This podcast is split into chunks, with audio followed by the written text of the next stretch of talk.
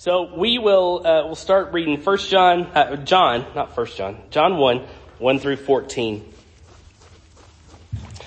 In the beginning, the Word already existed. The Word was with God, and the Word was God. He existed in the beginning with God. He created everything through Him, and nothing was created except through Him. The Word gave life to everything that was created and his life brought light to everyone. The light shines in the darkness and the darkness can never extinguish it. God sent a man, John the Baptist, to tell about the light so that everyone might believe because of his testimony. John himself was not the light. He was simply a witness to tell about the light. The one who is the true light, who gives light to everyone, was coming into the world. He came into the very world he created, but the world did not recognize him. He came to his own people and even they rejected him. But to all who believed him and accepted him, he gave the right to become the children of God. They are reborn, not with a physical birth resulting from human passion or plan, but a birth that comes from God. So the word became human, became flesh, and made his home among us. He was full of an unfailing love and faithfulness, and we have seen his glory, the glory of the Father's one and only Son.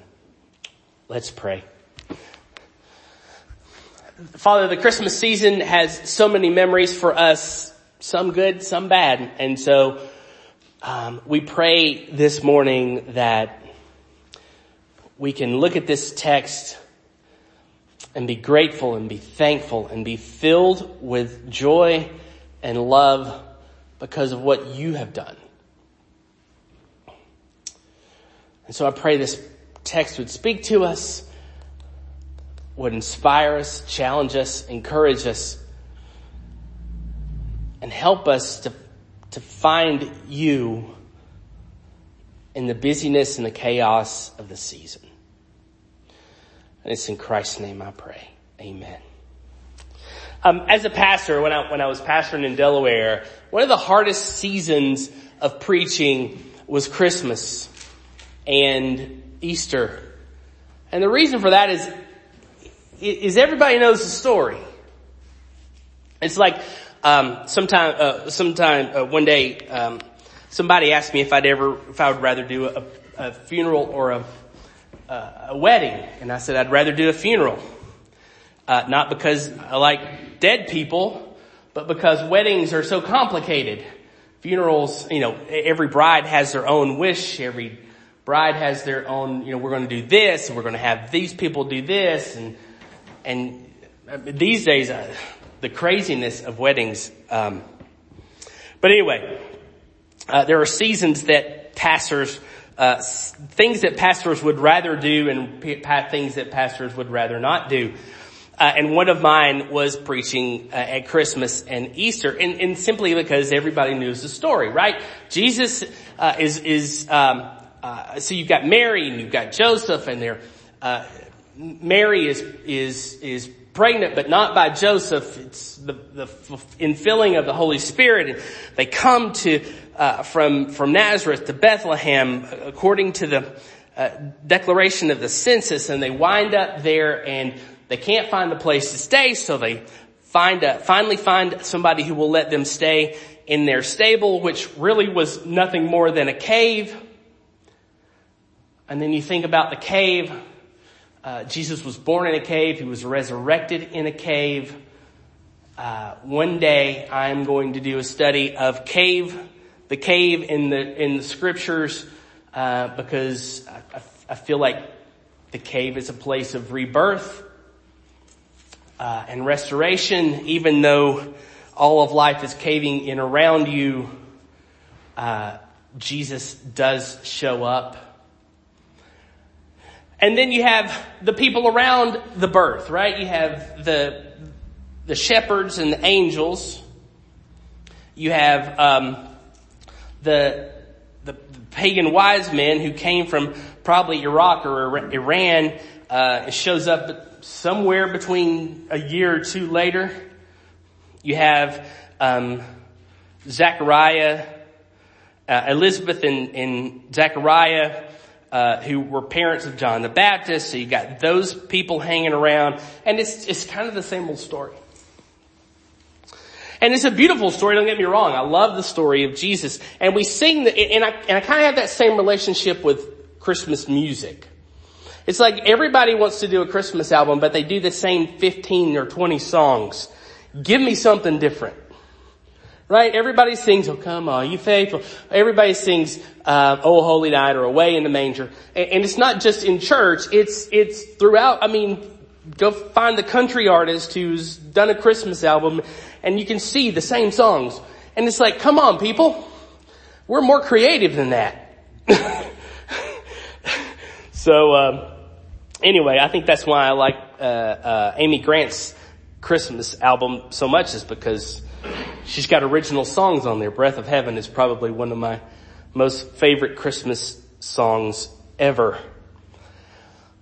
But when, when you think about Christmas, it's the story of, uh, it's the story of sweet baby Jesus coming in a manger, in a, in a stall to uh, a, a teenage mother and father he was born in, in a cave. Um, but it's much more than that.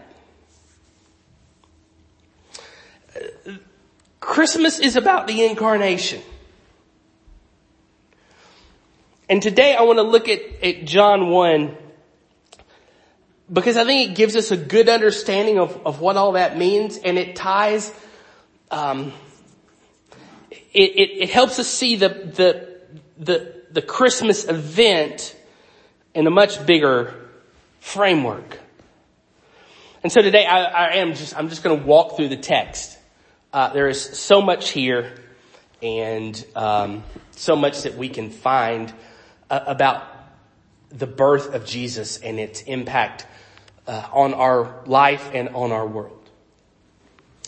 And so John opens up, he says, in the beginning, God created the heavens. Wait. That's the wrong, that's the wrong text, right? Uh, that's from Genesis 1, right? In the beginning, God created the heavens and the earth. And it's the story of creation.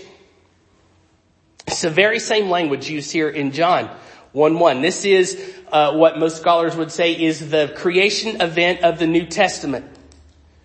That in this, in this inbreaking of sweet baby Jesus, we have the story of creation or recreation all over again. In the beginning, the Word that, that word in the Greek is the word logos. Logos. And it had a variety of meanings depending on who was reading it. Uh, in the Stoics, uh, there was a philosophy that was big around that time of, uh, around, that existed during that time. It's called Stoicism. It's making a comeback, uh, in our country, um, fueled by some writings of a, a man named Ryan Holiday uh, stoicism or, or, or logos uh, within the within the Stoic understanding. Uh, it was the rational principle by which everything exists. There was no other God than logos. Logos. And if you were, um, if you are, were um, uh, one type of, of uh, there was another philosophy going around. Uh, there was a Jewish historian named uh, Philo or Philo. I don't know exactly how to pronounce that, um, but uh, his understanding of logos was that it was the ideal man, but without a personality. So it was just this this this image of the ideal person. If you were a Hebrew or if you were a Jew during that time, the the Hebrew word for word, debar, is connected to God's creative, uh, God's activity in creation. How did God create everything? And God said, let there be light. God created everything by His Word. Uh, people were saved, uh, Jeru- uh, uh Israel was saved by the Word of the Lord. Uh, God revealed Himself over and over by speaking. And so if you were a, a, a Jew who heard this, uh, who heard this text, uh, you might have gone back in your, in your head and your heart to the activity of God in the world. And so, depending on who was reading this, the way you started out with the word, the way you understood that would begin to affect how you understood this passage. Although it becomes real clear who the word is in a very quick, short minute. It says that the word was with God. And, and the, the, the, the, the, is that a participle? The, the with is, um, it's a real distinct word that means um, uh, it, it only means with. It has a variety of meanings, but it only means with when it's talking about two people. And so uh, it's it's only when a person is with another person, and usually those people are in an intimate relationship. Um, for instance, if someone said, Uh, and, and this is kind of common in, in scripture, he laid with her or she laid with him. We all kind of have an understanding what that means, right? So there's this, this idea of intimacy and personal relationship that the word was with God. And so when John uses with, he's letting us know that he's actually talking about two different people. So the Word was with God. And then the Word was God. In the, in the New Testament language, it was, it, the order is important. It says, God is the Word. There's four words. God is the Word. In the, be- in the beginning was the Word, and God was the Word. Uh, it was very clear exactly what um, John was trying to say here. Now, I had a, um, I had a family in our church in Delaware. They, um, they didn't believe in the Trinity, which is always kind of hard because a Trinity is a, uh, a first, I call it a first order doctrine. It means, uh, if, if you don't believe that, you're, you're probably not a Christian. Um, so I had uh, uh, had he was standing around, and I had someone else ask me about John one, and uh, a fairly new Christian, and so we were talking, and I, I just kind of mentioned that the word was Jesus, and he said, "Are you sure?" And I said, "Well, let's look at it like this." In the very beginning, when time, all of time began, there was the Word. And whatever the Word is, the Word was with God. And whatever the Word was, was also God. And so the Word was both with God and the Word was God.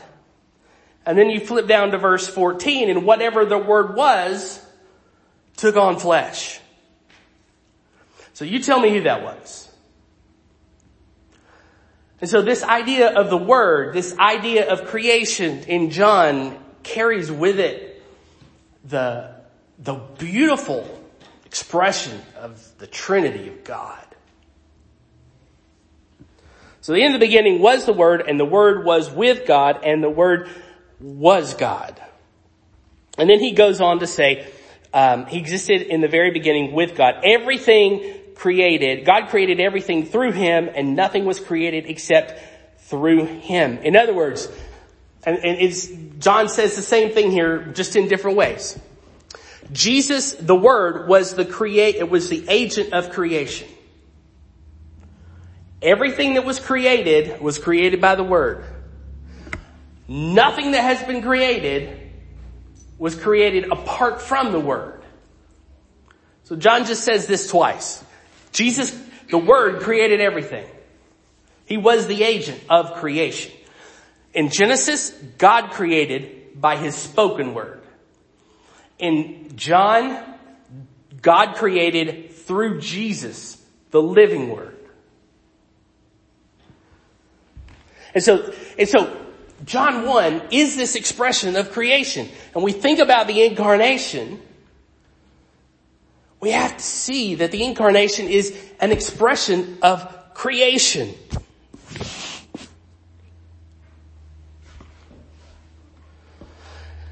So the word, again, is related to creation.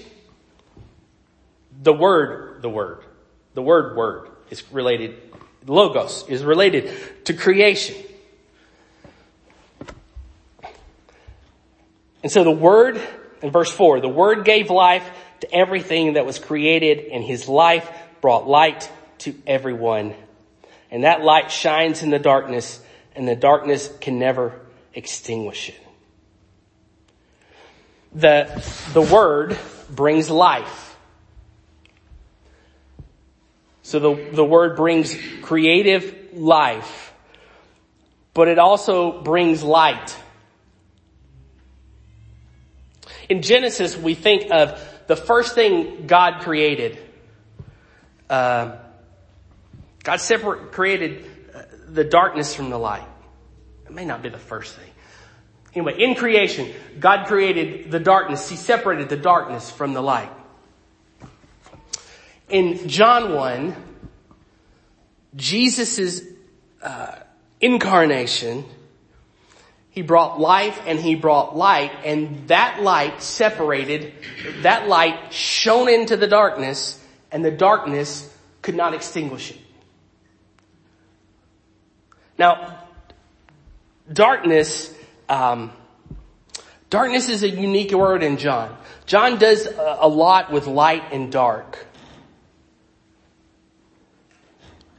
The, the darkness within the Genesis creation is, is, is God simply separating His light and life from the darkness th- that existed prior to creation. In John, darkness is the brokenness and the evil that exists in the world. And so in the beginning, the Word was God, with, Word was with God, the Word was God, the, the Word created everything, and the Word brought life, and He brought light, and that light separated, uh, that light shone into the world, it shone into the brokenness of all creation, uh, of, of the brokenness of humanity, and the, the darkness could not extinguish it no matter how hard it tried. No matter how hard the, the, the religious leaders in the gospels tried to put out the light, the light continued. No matter how hard uh, Satan tried to tempt Jesus into uh, not doing what the, the, the commands of God, the, the light of Jesus overcame it. No matter how, how much uh, the Jews longed to put out the light and life of Jesus through the, cru- the, the, the crucifixion. The light was never extinguished. It was, it continued to shine. The darkness did not extinguish it. It did not overcome it. And so again, just like in Genesis, the darkness was defeated. And in the context of the, the book, apart from, apart from the life that brought, uh, life brought by the word, people have darkness because their deeds are evil. We see that today, right? I mean, there's darkness all over this place. Remember that little song, This Little Light of Mine? I'm gonna let it shine. Hide it under a bushel. No, I'm gonna let it shine. The most beautiful, one of the most beautiful things that, that we can see is to be in a dark place and have someone hold a candle.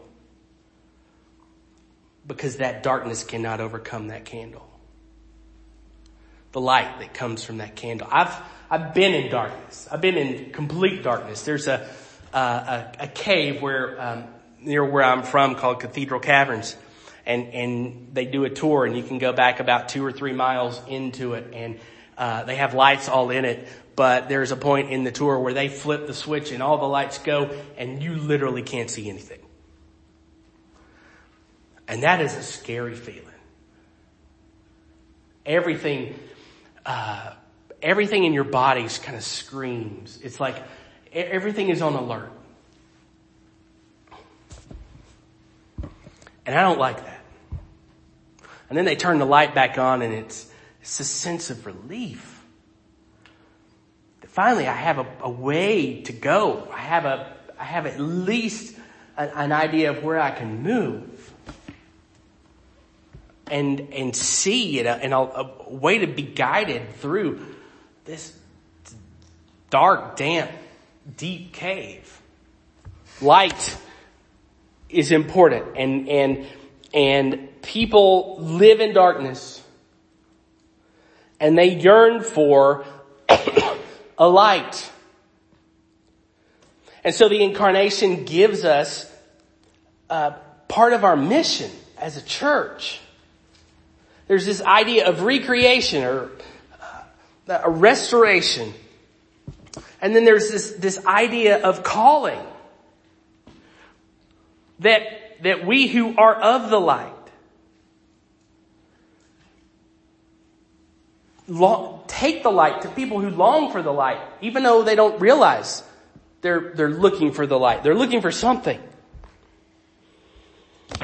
It's an invasion of the true light of Jesus.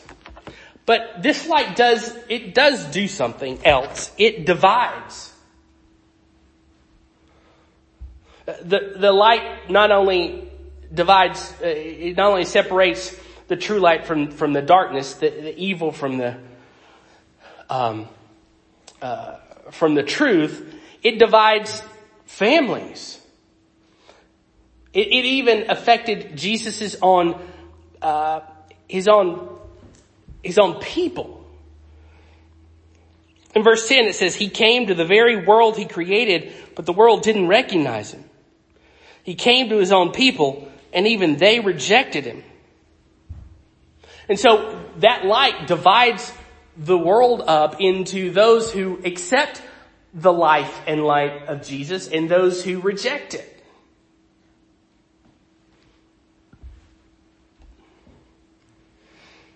And to all who believed him. This is what, this is the fate of people who uh, accept and believe and trust in the life and light of Jesus. To all who believed him and accepted him. He gave them the right to become the children of God. They are reborn not with a physical birth, resulting from human passion or plan, but from a birth that comes from God.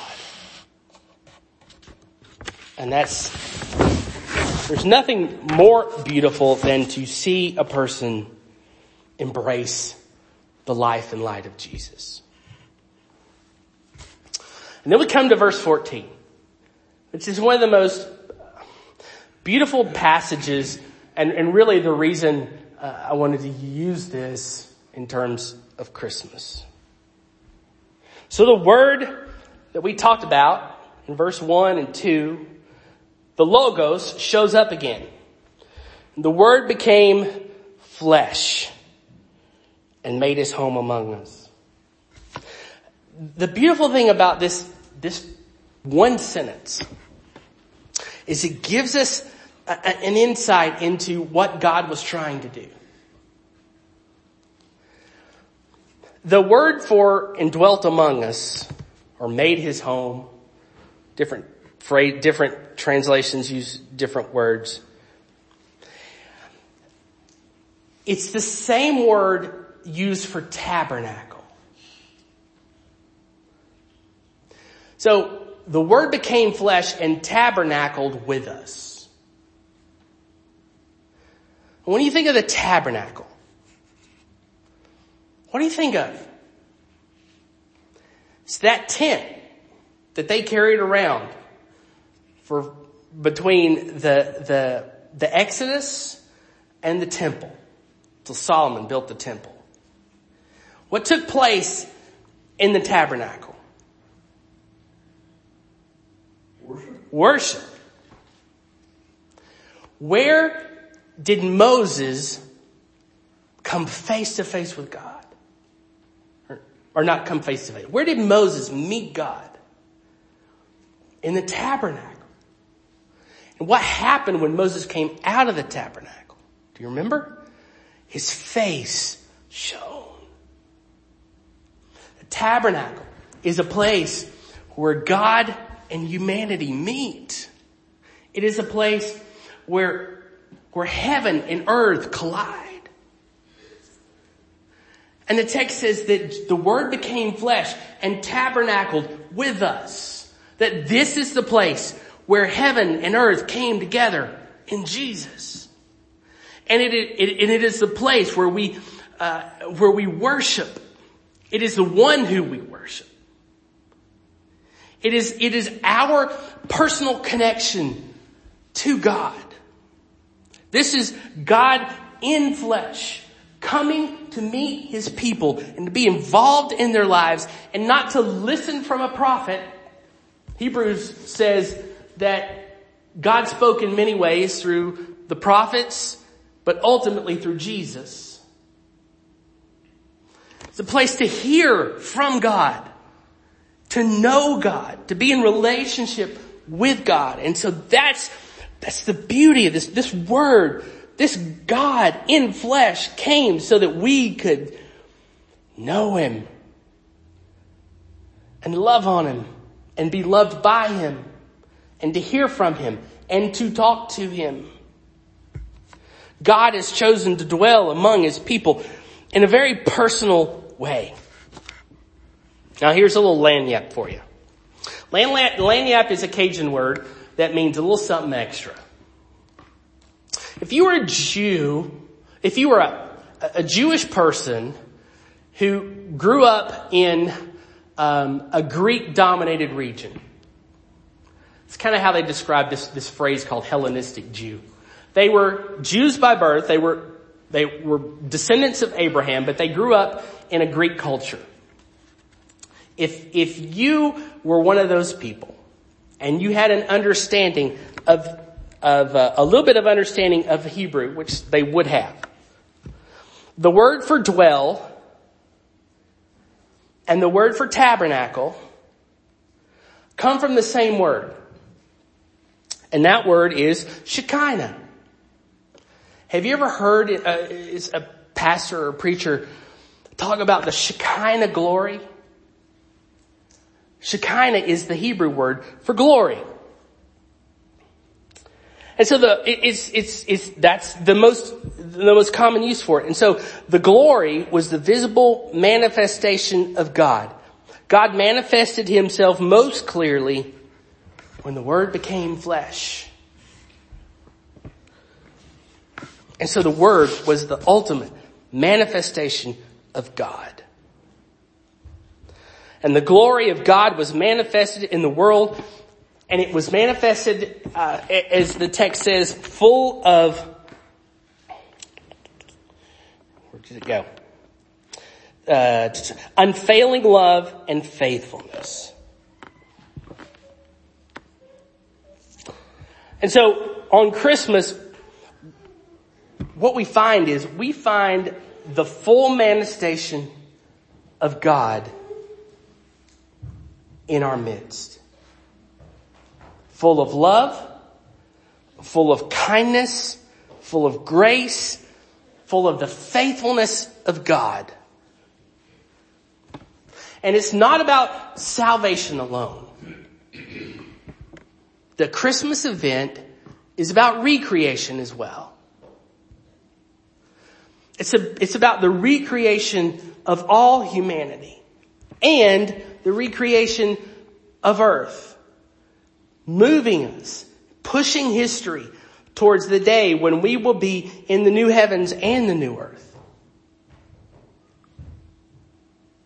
And so the, the Jesus event is so big. The Christmas event, so huge. It's, it's not just about that sweet baby Jesus born in Bethlehem. It's about God in flesh who came and continues to come to reclaim and restore and bring recreation to everything. It is the calm before the storm in the battle for all creation. In fact, it may be the first shot fired. Now, here's the beauty of the incarnation to me. Jesus came at a specific place and a specific time to specific people. That's the beauty of, of the incarnation. It's the beauty of the Christmas event. Jesus came at a specific time, at a specific place for his people. Paul would say, at just the right time, Jesus came.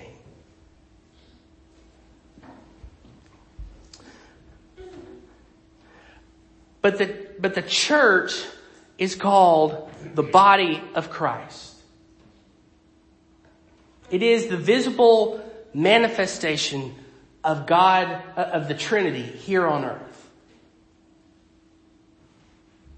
And if that's the case, we are here at a certain time, at a certain place for specific, for this people that is around us. These people that are around us. And our call through the incarnation is to express the fullness and the grace and the love and the, and the, the nature and the glory of God to those people. We are part of the battle for all creation. Here, at this point, at this time in history. And so, and so when we think about the incarnation, we think about the Christmas event, we think about the, the, the beauty of it all. It really has an impact on how we do things. As a church and as a people.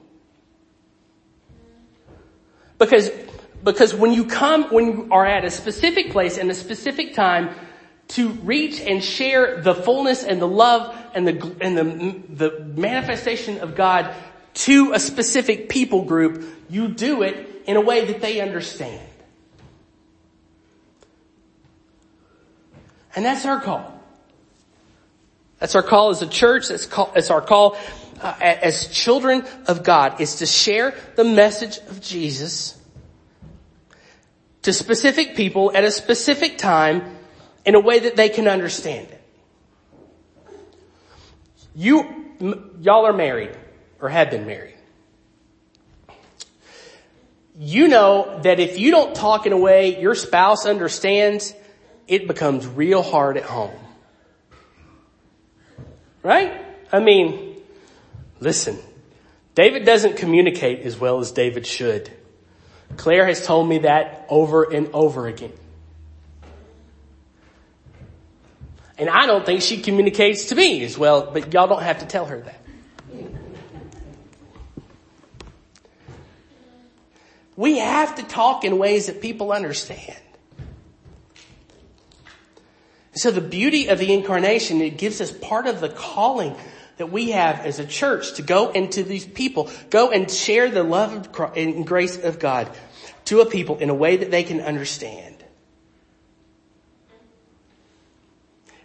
When we send missionaries overseas, that's what we expect of them, right?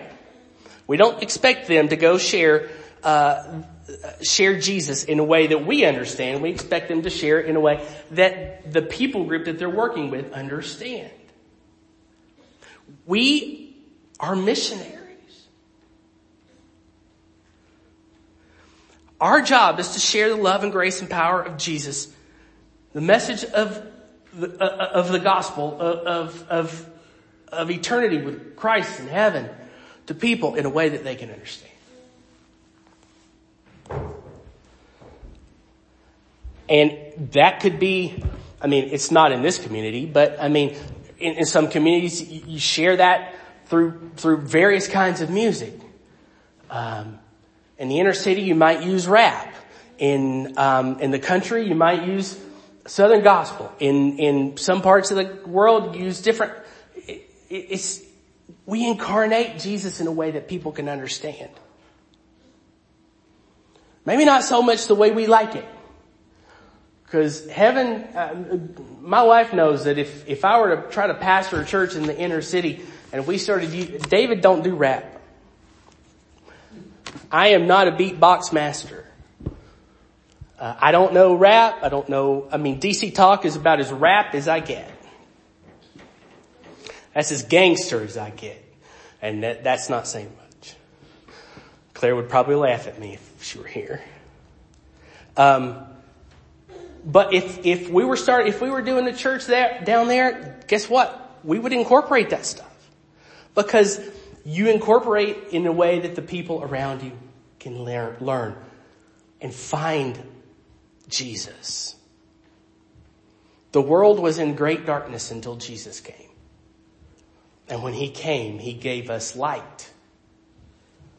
And our job as a community of faith is to take that light to express that light.